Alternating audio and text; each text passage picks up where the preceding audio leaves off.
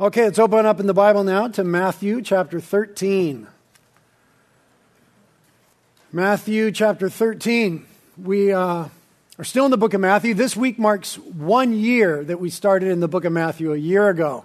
So I, we're kicking butt. And for a reality pace, we're like, we're moving fast. That's a chapter a month. 12 months, we finished 12 chapters. We're killing it. We're going to slow down a little bit, though, since we've been going so fast here in chapter 13. And we're going to look at verses 1 through 23, but we're going to take four weeks to do so. So we're doing a little mini series here on the parable of the soils or the parable of the sower, a little uh, mini series. There's four soils that Jesus talks about that represent four different conditions of the heart. So we'll take a week to talk about each one. Today is the hard heart, one of the heart conditions that Jesus addresses. So we'll read verses 1 through 23 I am reading and teaching from the New Living Translation this morning. Okay, all right. Good. Okay, Matthew 13, starting in verse 1. Later that same day, Jesus left the house and sat beside the lake. A large crowd soon gathered around him, so he got into a boat. Then he sat there and taught as the people stood on the shore. He told them many stories in the form of parables, such as this one. Listen, a farmer went out to plant some seeds. As he scattered them across his field, some seeds fell on a footpath, and the birds came and ate them. Other seeds fell on shallow soil with underlying rock. The seeds sprouted quickly because the soil was shallow, but the plants soon wilted under the hot sun. Since they didn't have deep roots, they died. Other seeds fell among thorns that grew up and choked out the tender plants. Still, other seeds fell on fertile soil, and they produced a crop that was 30, 60, and even 100 times as much as had been planted. Anyone with ears to hear should listen and understand. His disciples came and asked him, Why do you use parables when you talk to the people? Jesus replied, You are permitted to understand the secrets of the kingdom of heaven, but others are not. To those who listen to my teaching, more understanding will be given and they will have an abundance of knowledge. But for those who are not listening, even what little understanding they have will be taken away from them. That is why I use these parables. For they look, but they don't really see. They hear, but they don't really listen or understand. This fulfills a prophecy of Isaiah that says, When you hear what I say, you will not understand. When you see what I do, you will not comprehend. For the hearts of these people are hardened, and their ears cannot hear, and they have closed their eyes. So their eyes cannot see, and their ears cannot hear, and their hearts cannot understand. And they cannot turn to me and let me heal them. But blessed are your eyes because they see, and your ears because they hear. I tell you the truth, many prophets and righteous people long to see what you see, but they didn't see it. And they long to hear what you hear, but they didn't hear it. Now listen to the explanation of the parable about the farmer planting seeds. The seed that fell on the footpath represents those who hear the message about the kingdom and don't understand it. Then the evil one comes and snatches away the seed that was planted in their hearts. The seed on the rocky soil represents those who hear the message and immediately receive it with joy. But since they don't have deep roots, they don't last long. They fall away as soon as they have problems or are persecuted for believing God's word.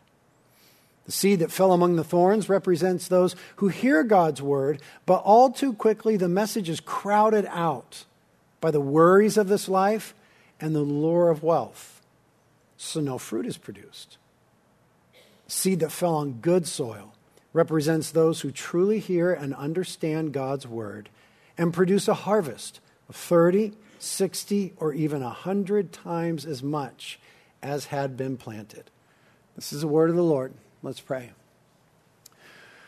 Thank you, Jesus, for your teaching that is before us.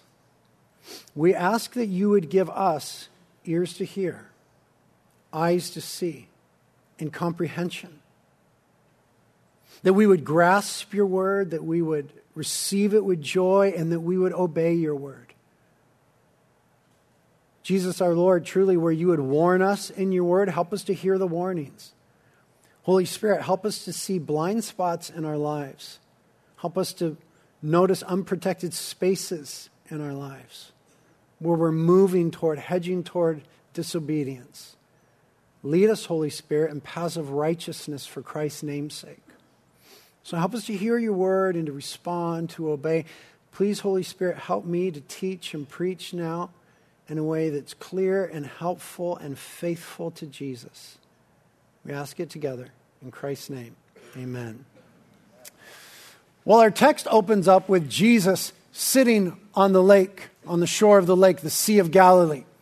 And maybe he's trying to get a little rest. He's just had a big confrontation with some of the religious leaders. There's been lots of crowds, lots going on. And the text opens with him just sitting by the shore of the Sea of Galilee. But no sooner is he sitting there than a crowd begins to gather.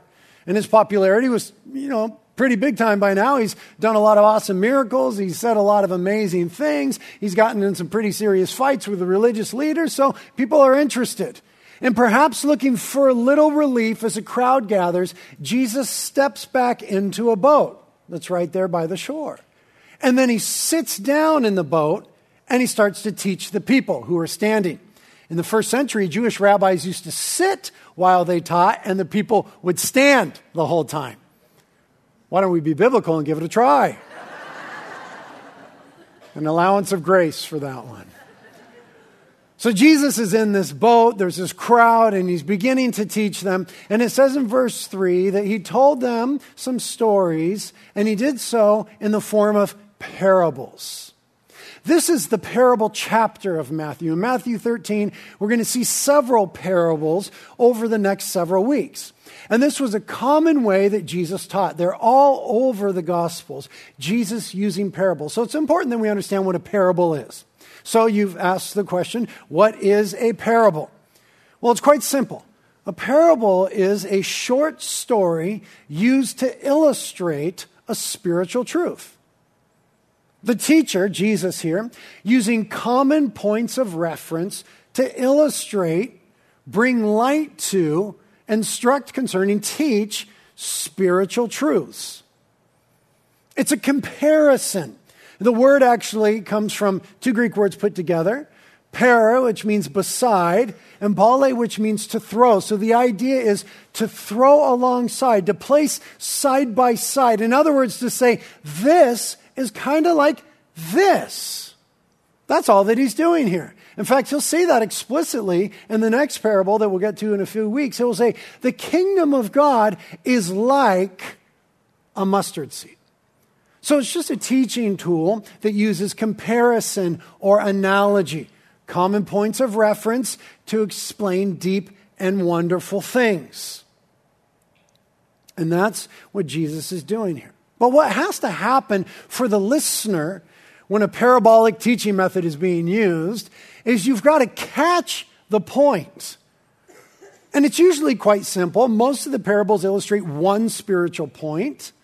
And they're usually pretty simple. As I said, there's only two parables in all of Scripture that Jesus stops to explain. It's this one and another one at the end of the chapter. So you got to kind of catch the point of what's being said.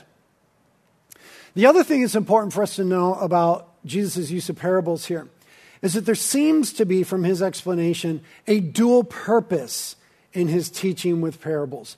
A dual purpose. And the dual purpose is this He uses them both to reveal and to conceal. Now, follow me because this is interesting. He uses them both to reveal and to conceal, to separate those who wanted to understand what Jesus had to say, wanted to seek out the truth, from those who did not want to understand and seek out the truth. And almost surprisingly, we see that there was a lot of people in the Gospels so far that didn't want to hear the truth, that refused to believe the truth of what Jesus was saying and doing. And so his teaching through parables was a way to separate the two, to both reveal and conceal. That's what he says. We'll re- look at it again, starting in verse 10. When his disciples came and asked him, Why do you use parables when you talk to the people? He replied, You are permitted to understand the secrets of the kingdom of heaven, but others are not. To those who listen to my teaching, more understanding will be given. and they will have an abundance of knowledge. But for those who are not listening, even what little understanding they have will be taken from them. That is why I use parables. For they look, but they don't really see. They hear, but they don't really listen or understand. And Jesus was quoting Isaiah 9 6 there. Now, let's not misunderstand that. It's not that Jesus did not want people to comprehend what he was saying, per se. He clearly did. In fact, the invitation in verse 9 was anyone with ears to hear should listen and understand. So it's not that he didn't want to reveal truth, he did want to reveal truth, but this was for those who refused to hear the truth. It wasn't merely that they had an inability to comprehend, it was that they had an unwillingness to comprehend. It wasn't a matter of opportunity, it wasn't deprivation of opportunity. It was that they could hear, but they refused to accept, to believe, to lay hold of the truth that was being taught. That may be surprising, but it's not really that uncommon. The nation of Israel in the Old Testament often found themselves in this place. God would communicate to them over and over in multitudinous ways through the prophets, and yet often they would dig in their heels and just not want to hear the truth that God was bringing them. I think our world is often this way. I think that there's abundant evidence for a creator God and for a, a moral lawgiver and that the word of God is, is true. And yet, oft people, oftentimes people just kind of dig in their heels and they don't want to heed it. Also, think that this is sometimes true of us. Sometimes our own, Christians now, sometimes our own commitment to doing what we want to do is such that we just don't want to hear the truth about it. And in some way, we're closing our eyes and refusing to see. That is a deep, dark, dangerous spiritual place that we often saw Israel in in the Old Testament, our world today, but sometimes even ourselves. Jesus kind of expands on, expounds on why that is as he continues to quote from Isaiah 6 and verse 14. He says, This fulfills the prophecy of Isaiah that says, When you hear what I say, you will not understand. When you see what I do, you will not comprehend. Here's a salient point for or because the hearts of these people are hardened and their ears cannot hear and they have closed their eyes. You see, there's an intentionality. It's not a mere lack of comprehension, it's an unwillingness. So their eyes cannot see and their ears cannot hear and their hearts cannot understand. Now, here's the sad part. And they cannot turn to me and let me heal them. Notice the intent of God to heal them, to heal through forgiveness to heal through restoration and renewal, to heal through leading in paths of righteousness. But a refusal to turn, that idea of, of turning to God is the same idea as the word repentance. There's a digging into the heels to repent, to acknowledge we're going the wrong way. Let's go God's way. And so some would say that Jesus is uh, adhering to his own maxim here of not throwing pearls before swine people that didn't want to hear the truth. And he spoke in parables, parables, excuse me, and to those who wanted to hear, they heard and understood. To those who didn't, to them, it wasn't revealed. Now, I am hopeful that we are more like the people that Jesus speaks about in verse 16 when he says to his disciples, But blessed are your eyes because they see, and your ears because they hear. Please, God, may we have eyes to see and ears to hear.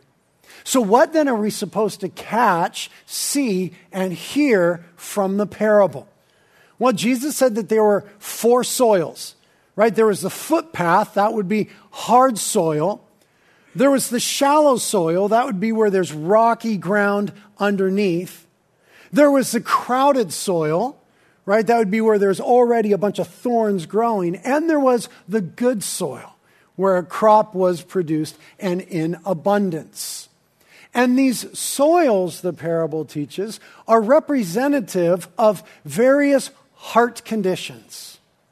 Now, it's not as though we just one time have this heart condition and then we progress through the rest and we never return to that one or we're all just doomed to one sort of heart condition. I think that in the seasons of life, sometimes we discover that our hearts are like these soils in different ways at different times. Right? So, four different heart condi- conditions the hard heart, the shallow heart, the crowded heart, and the good heart. And today we're just looking at the hard heart. Verse 19 is where Jesus explains it. The seed that fell on the footpath represents those who hear the message about the kingdom, the word of God, and don't understand it. Then the evil one comes and snatches away the seed that was planted in their hearts. So let's think about that now. My contention is that in the seasons of life, we sometimes move through and experience these different soils of the heart.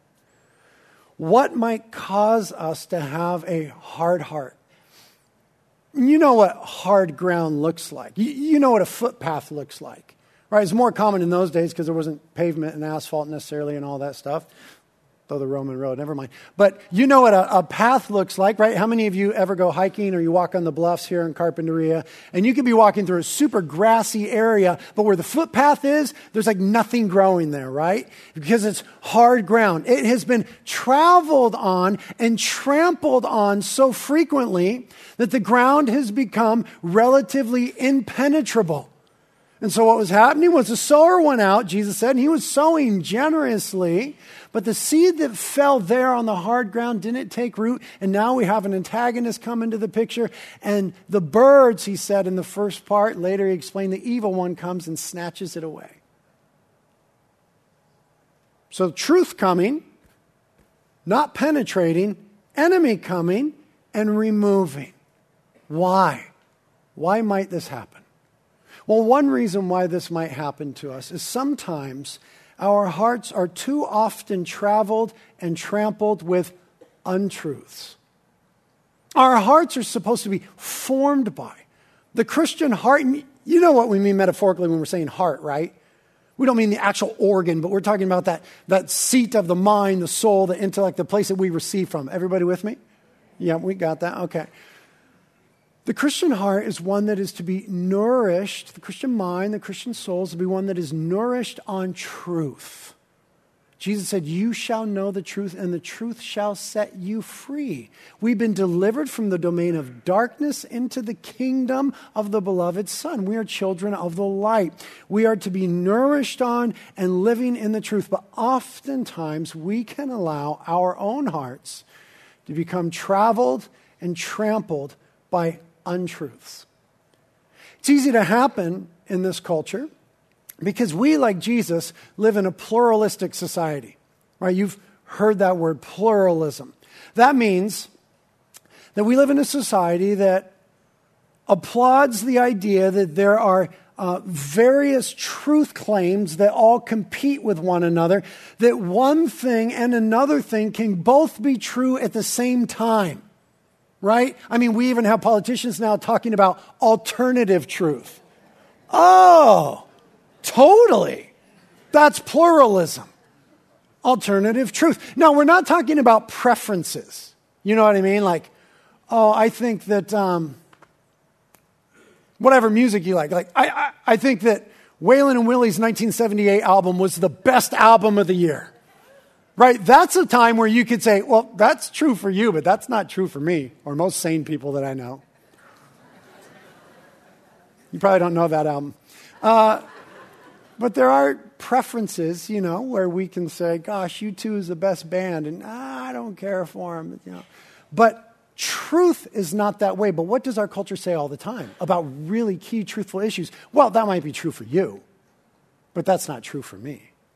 Well, that might be the way that you see it, but I don't see it this way. So we live in a pluralistic society where it is an allowable thought that there are competing truth claims and they can all ultimately be true. And it was the same way in Jesus' culture. Right? You had all sorts of competing truth claims about the Roman gods and the Greek pantheon of gods. Different ways to know God, different paths that led into truth. The offense of Jesus was that he came along and he stared in the face of pluralism and said, There's actually one true way. He claimed absolute exclusivity. He said, I am the way, the truth, and the life. And they ended up killing him for his exclusivity for his claim to be the way, the truth, and life. Later on, Paul would say very offensively there is one mediator between God and man Christ Jesus. So our culture and pluralism would say, well, there's a lot of roads that lead to God. And Jesus, quite offensively, steps up and says, no, there's only one, and I am him. It was a very unpopular message then. It's a very unpopular message now. If it begins to appear as though it were popular, we should wonder about our faithfulness in communicating the message. Live in a pluralistic society, the exclusive claim of Christianity, of Christ, is the only way to heaven, God, to eternal life, is not going to be popular. The other society in which we live in, or this, another facet of the society, is the idea of reversalism. Now, those of you that are smart know that that's not a word. I made that word up.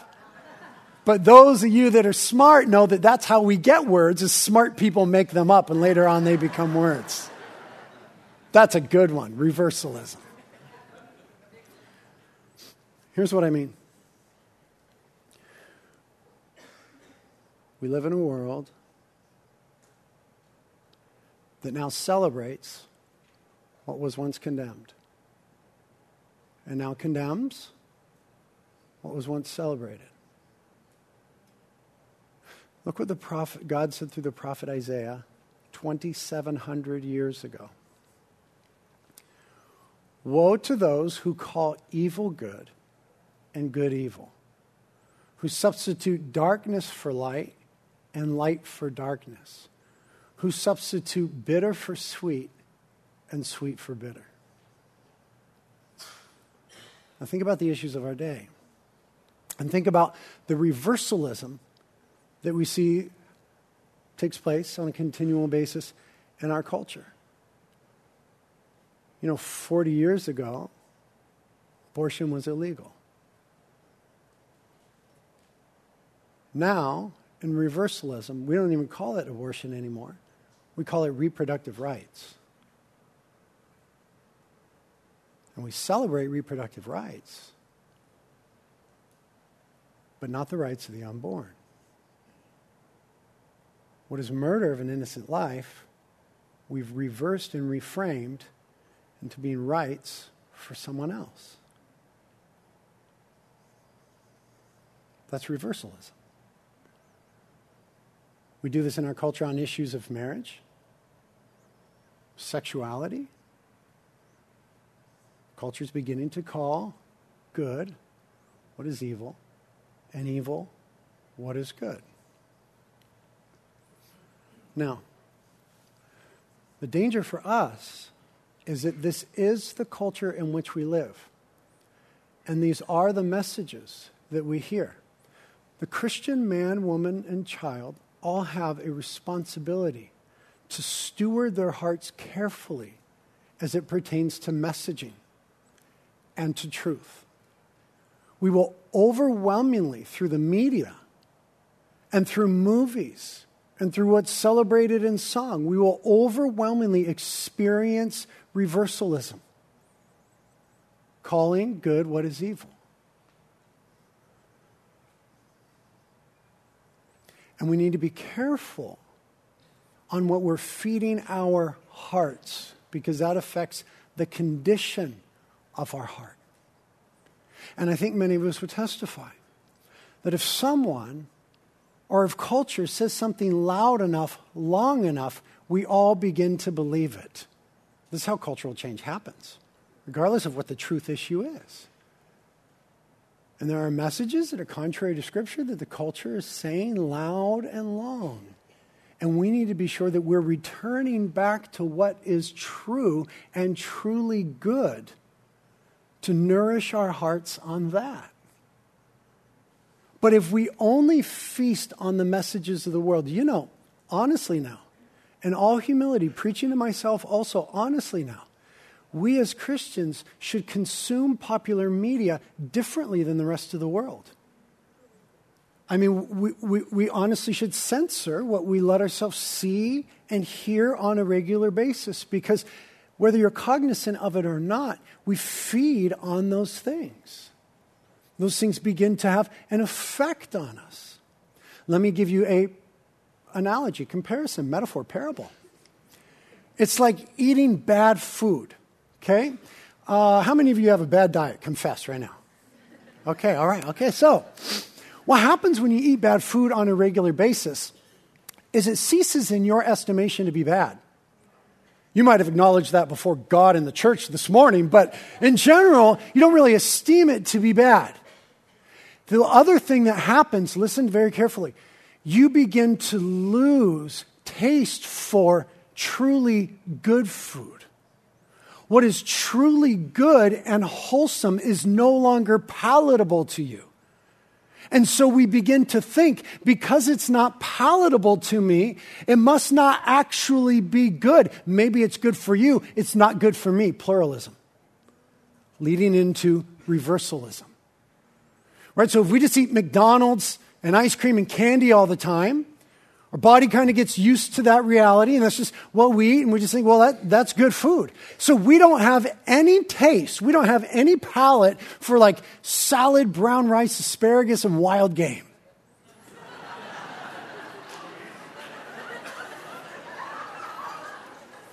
the food of God. And we don't even realize that we're missing out on the wholesomeness and the goodness. We don't have a taste for it. Therefore, how can it actually be good? And perhaps at some point in our life, we begin to feel the effects of bad nutrition and we change course and we start to eat good things. And then we're like, how did I ever live off Haagen Dazs and Big Macs? The same is true with the messages that we consume. If you only consume the messages of this world, you will lose a palate for truth. And even well meaning Christians will hear the message of the world, and this will begin to seem foreign to them. And you long for the message of the world now what the world is telling you. And if you truly want that, then how can this actually be good? You see the danger that's there?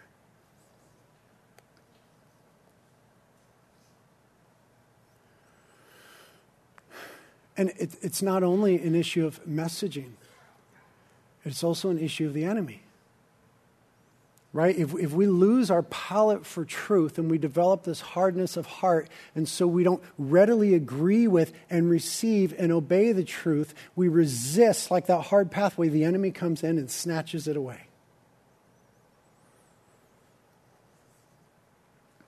That's why, as it pertains to truth, God told Israel and subsequently us things like this from Deuteronomy 6. This is the way the truth is to be to us.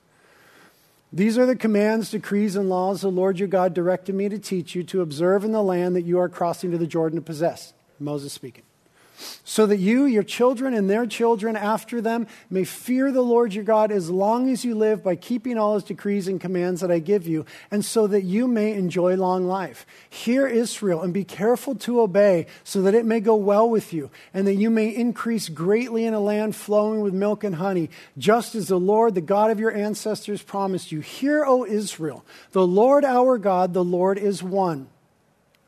Love the Lord your God with all your heart and your soul and with all your strength. These commandments, truth, that I give you today are to be on your hearts. Impress them on your children. Talk about them when you sit at home and when you walk along the road, when you lie down and when you get up. Tie them as symbols on your hands and bind them on your foreheads, meaning they're always supposed to be in front of you. Write them on your door frames of your houses and on your gates. That's why when you go into an observant Jewish home, there's that little thing in the door jamb. It has a scroll of this text in it. The idea is every time I leave my house or enter my place, I'm reminded of the importance of truth. I go out into this re- world realizing truth. I come into my dwelling place with my family, giving attention to truth. In fact, the Bible tells us to impress it on our children. Because we can be sure that the culture and media is impressing other truths on them. So we have to impress true truth on them. And it gives us an explicit sort of pathway to do that. Talk about these things, right? When? When you sit at home, when you walk along the road, when you go to bed, when you get up in the morning. Talk about truth. Let truth always be in front of you. Bind it on your right hand so whatever you do, oh my gosh, yeah, truth is important. Put it on your forehead so when you look in the mirror, Ah, truth. The truth of God's word is to be before us as Christians. We are to let our hearts be traveled and trampled with truth and not untruth. And we're to value the truth of the Word of God.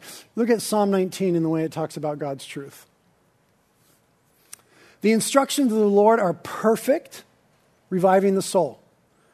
The decrees of the Lord are trustworthy, making wise the simple. The commandments of the Lord are right, bringing joy to the heart. The commands of the Lord are clear, giving insight for living.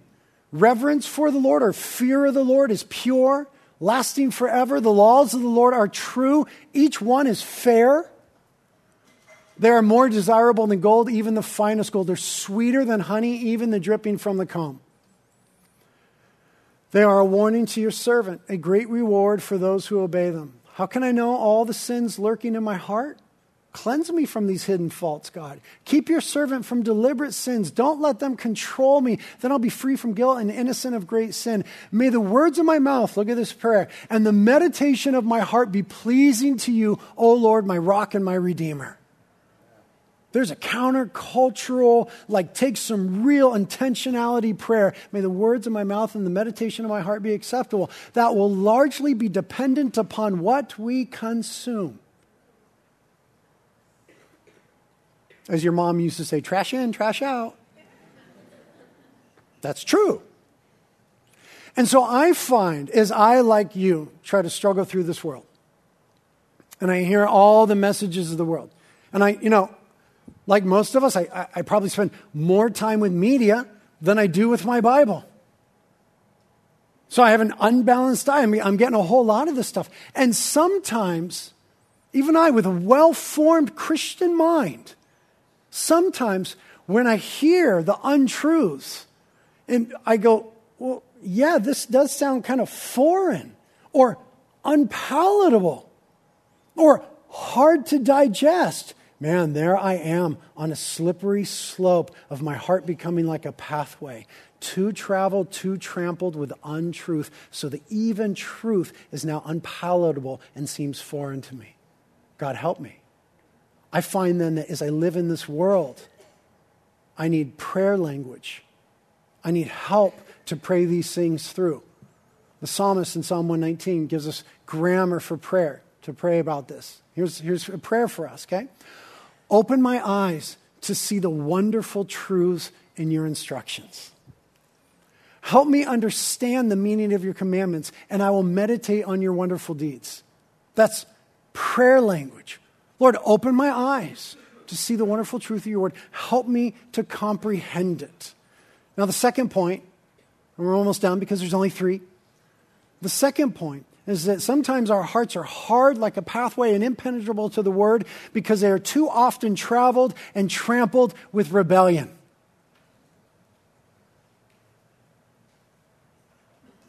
I mean, let's be honest.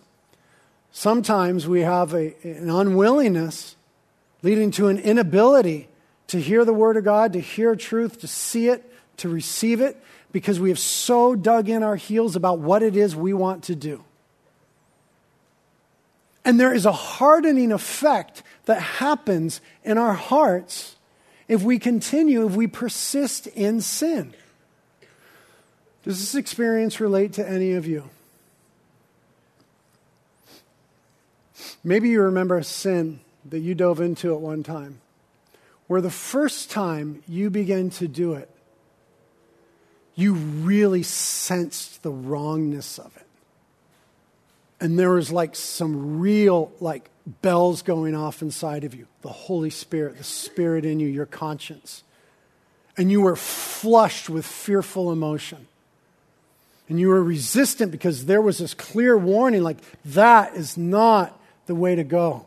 That is not the truth, the light that God is leading you into. But we went there anyway. And the next time when we returned to that place, there were still some bells, there were still some Holy Spirit warnings, but they seemed less potent. They sounded more faint. They appeared a little more blurry.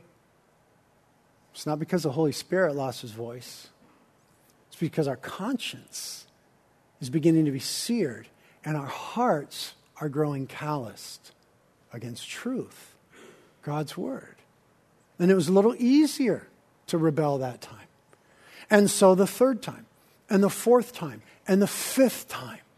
And every time it got easier to follow in that sin because our hearts were hardened by that sin. And so the truth wasn't easily taking root in us because of our rebellion. And you know what we do in those times then?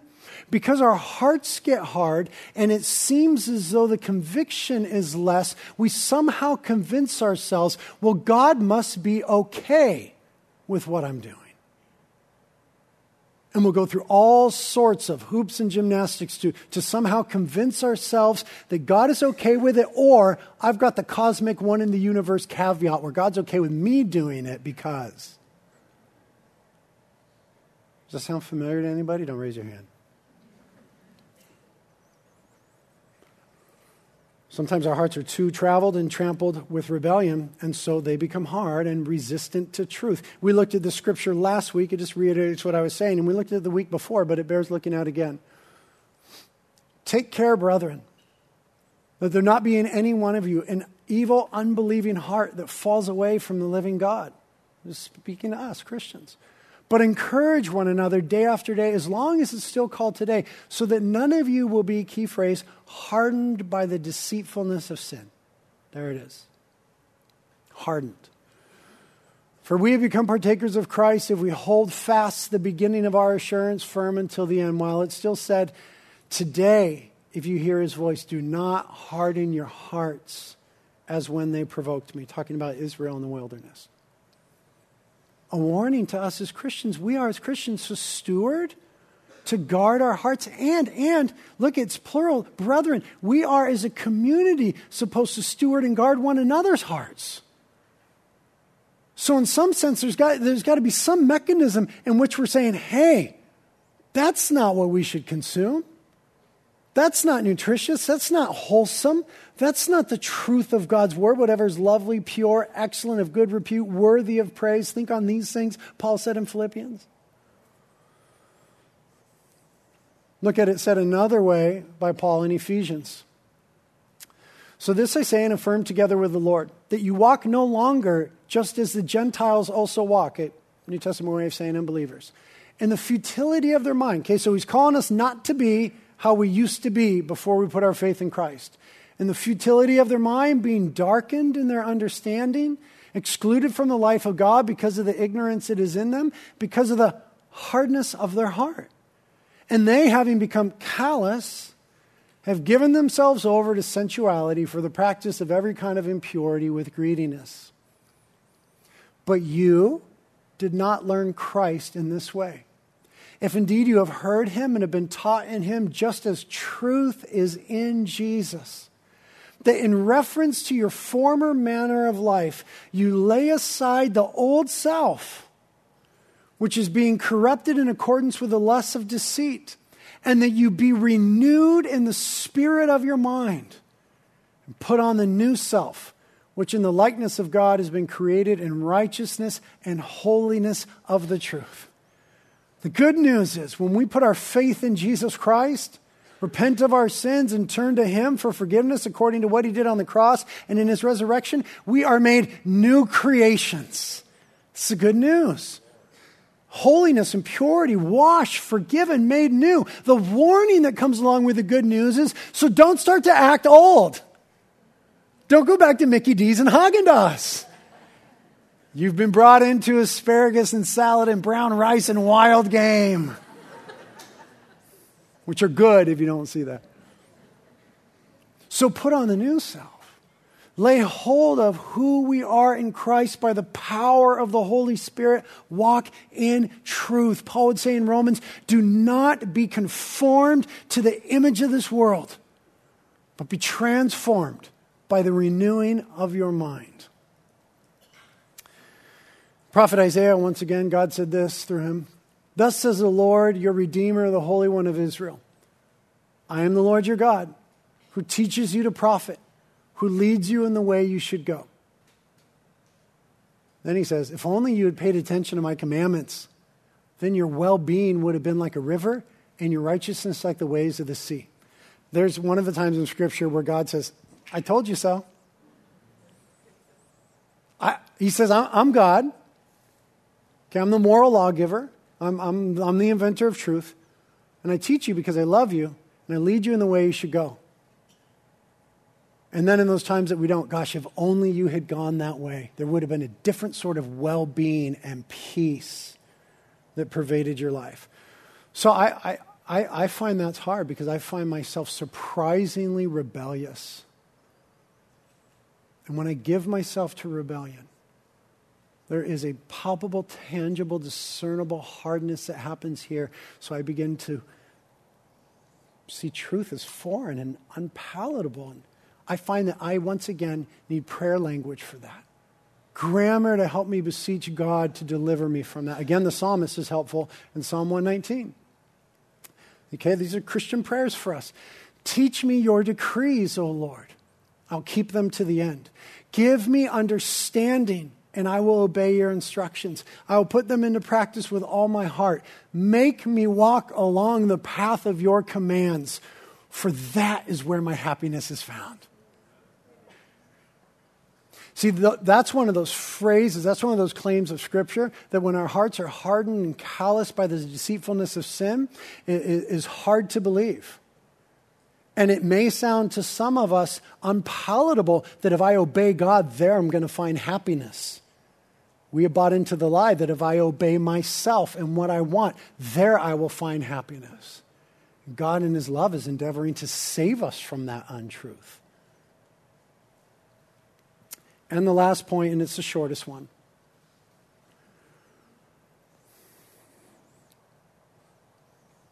Sometimes our hearts become hard because they've been too often traveled and trampled by pain. And we turn a little bit of a corner here. Sometimes our hearts become hard because they have been traveled and trampled by pain. Sometimes life has been cold enough, long enough, that our hearts become like the frozen tundra. Where nothing gets in, nothing penetrates. I've spent a lot of time in that space.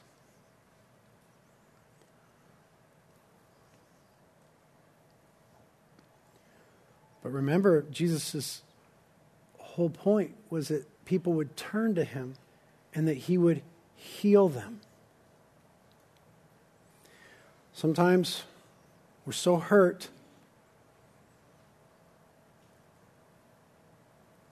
It's hard for us to turn to God and get to that place of healing. It's hard to believe his claims. Sometimes it's hard to believe the message of the kingdom.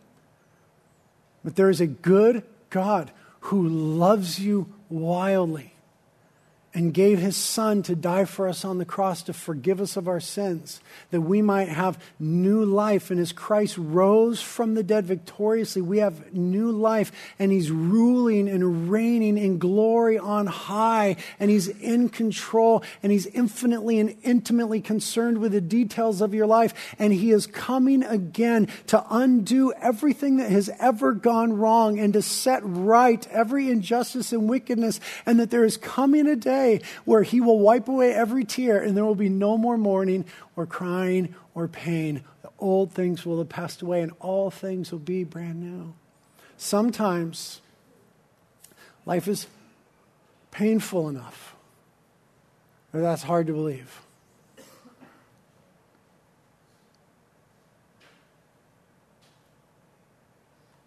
And sometimes in our pain, God just feels so absent. That's where we once again need truth. The psalmist said in Psalm 34 The Lord is near to the brokenhearted and saves those who are crushed in spirit. Man, sometimes it, the opposite of that feels so true and so real to me. But this is truth.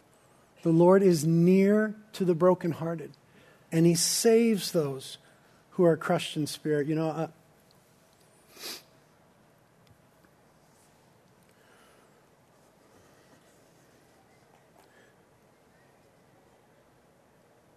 With any humility that I can muster, I say this. People often come to my wife, Kate, and me and say, Gosh, I so admire your faith. Your daughter, Daisy Love, got cancer and suffered for five years, and then she died, and you stuck with Jesus. We didn't stick with Jesus, Jesus stuck with us we didn't have any means by which to hold on to anymore. Our hearts were so traveled and trampled by pain, we couldn't see the truth. The truth was, though, that Jesus held on to us.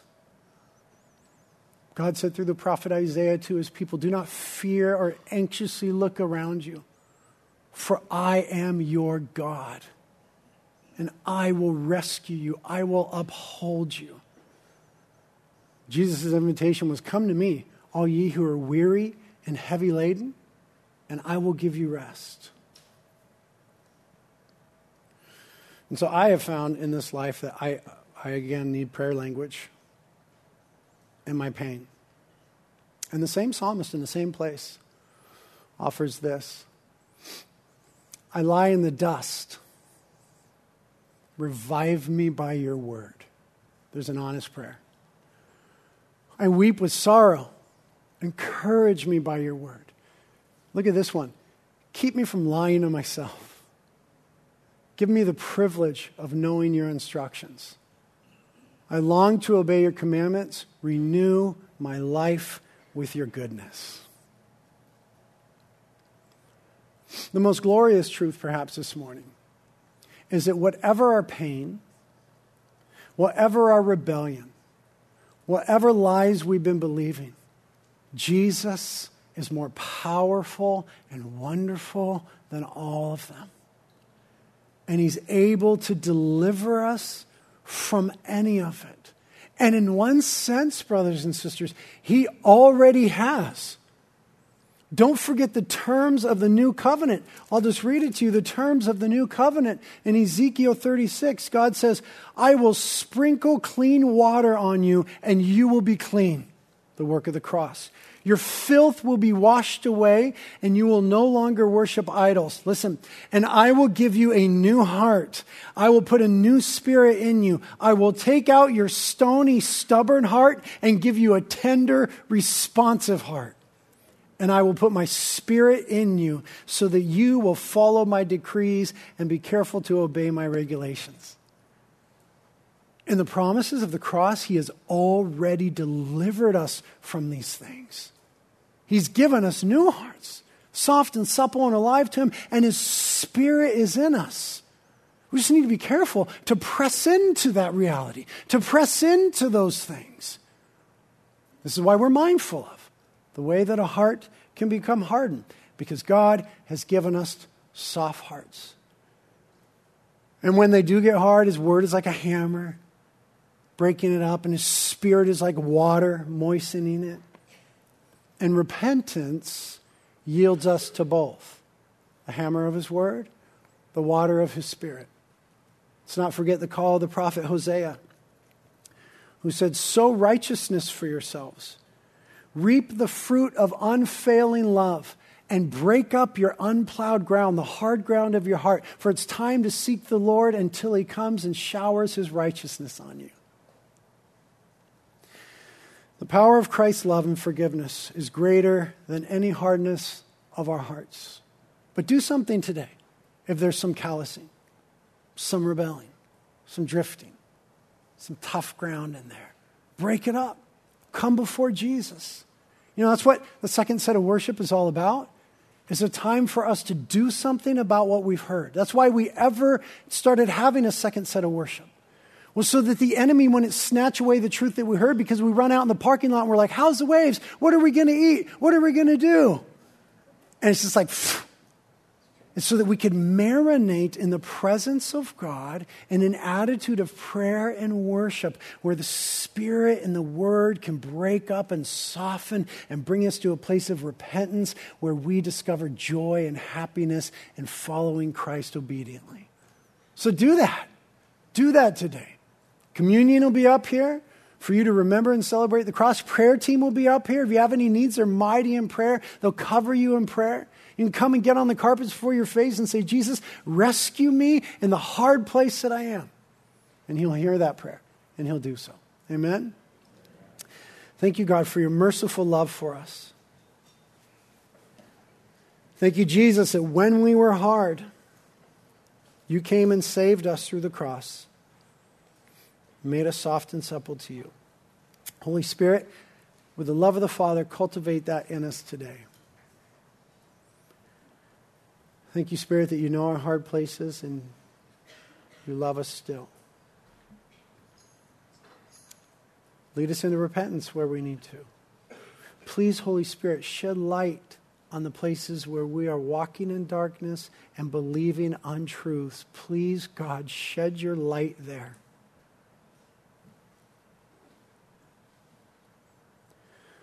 Holy Spirit, we would ask for a renewal in our lives of the warning system that we have deadened through our own rebellion and callousness, we ask for a renewal of the warning of the conviction of the Holy Spirit in us.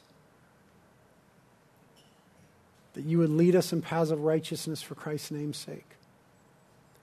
And we ask for your merciful tenderness with our deep places of pain where it's hard for us to see and believe the truth of a good God. We trust you in those places, Lord.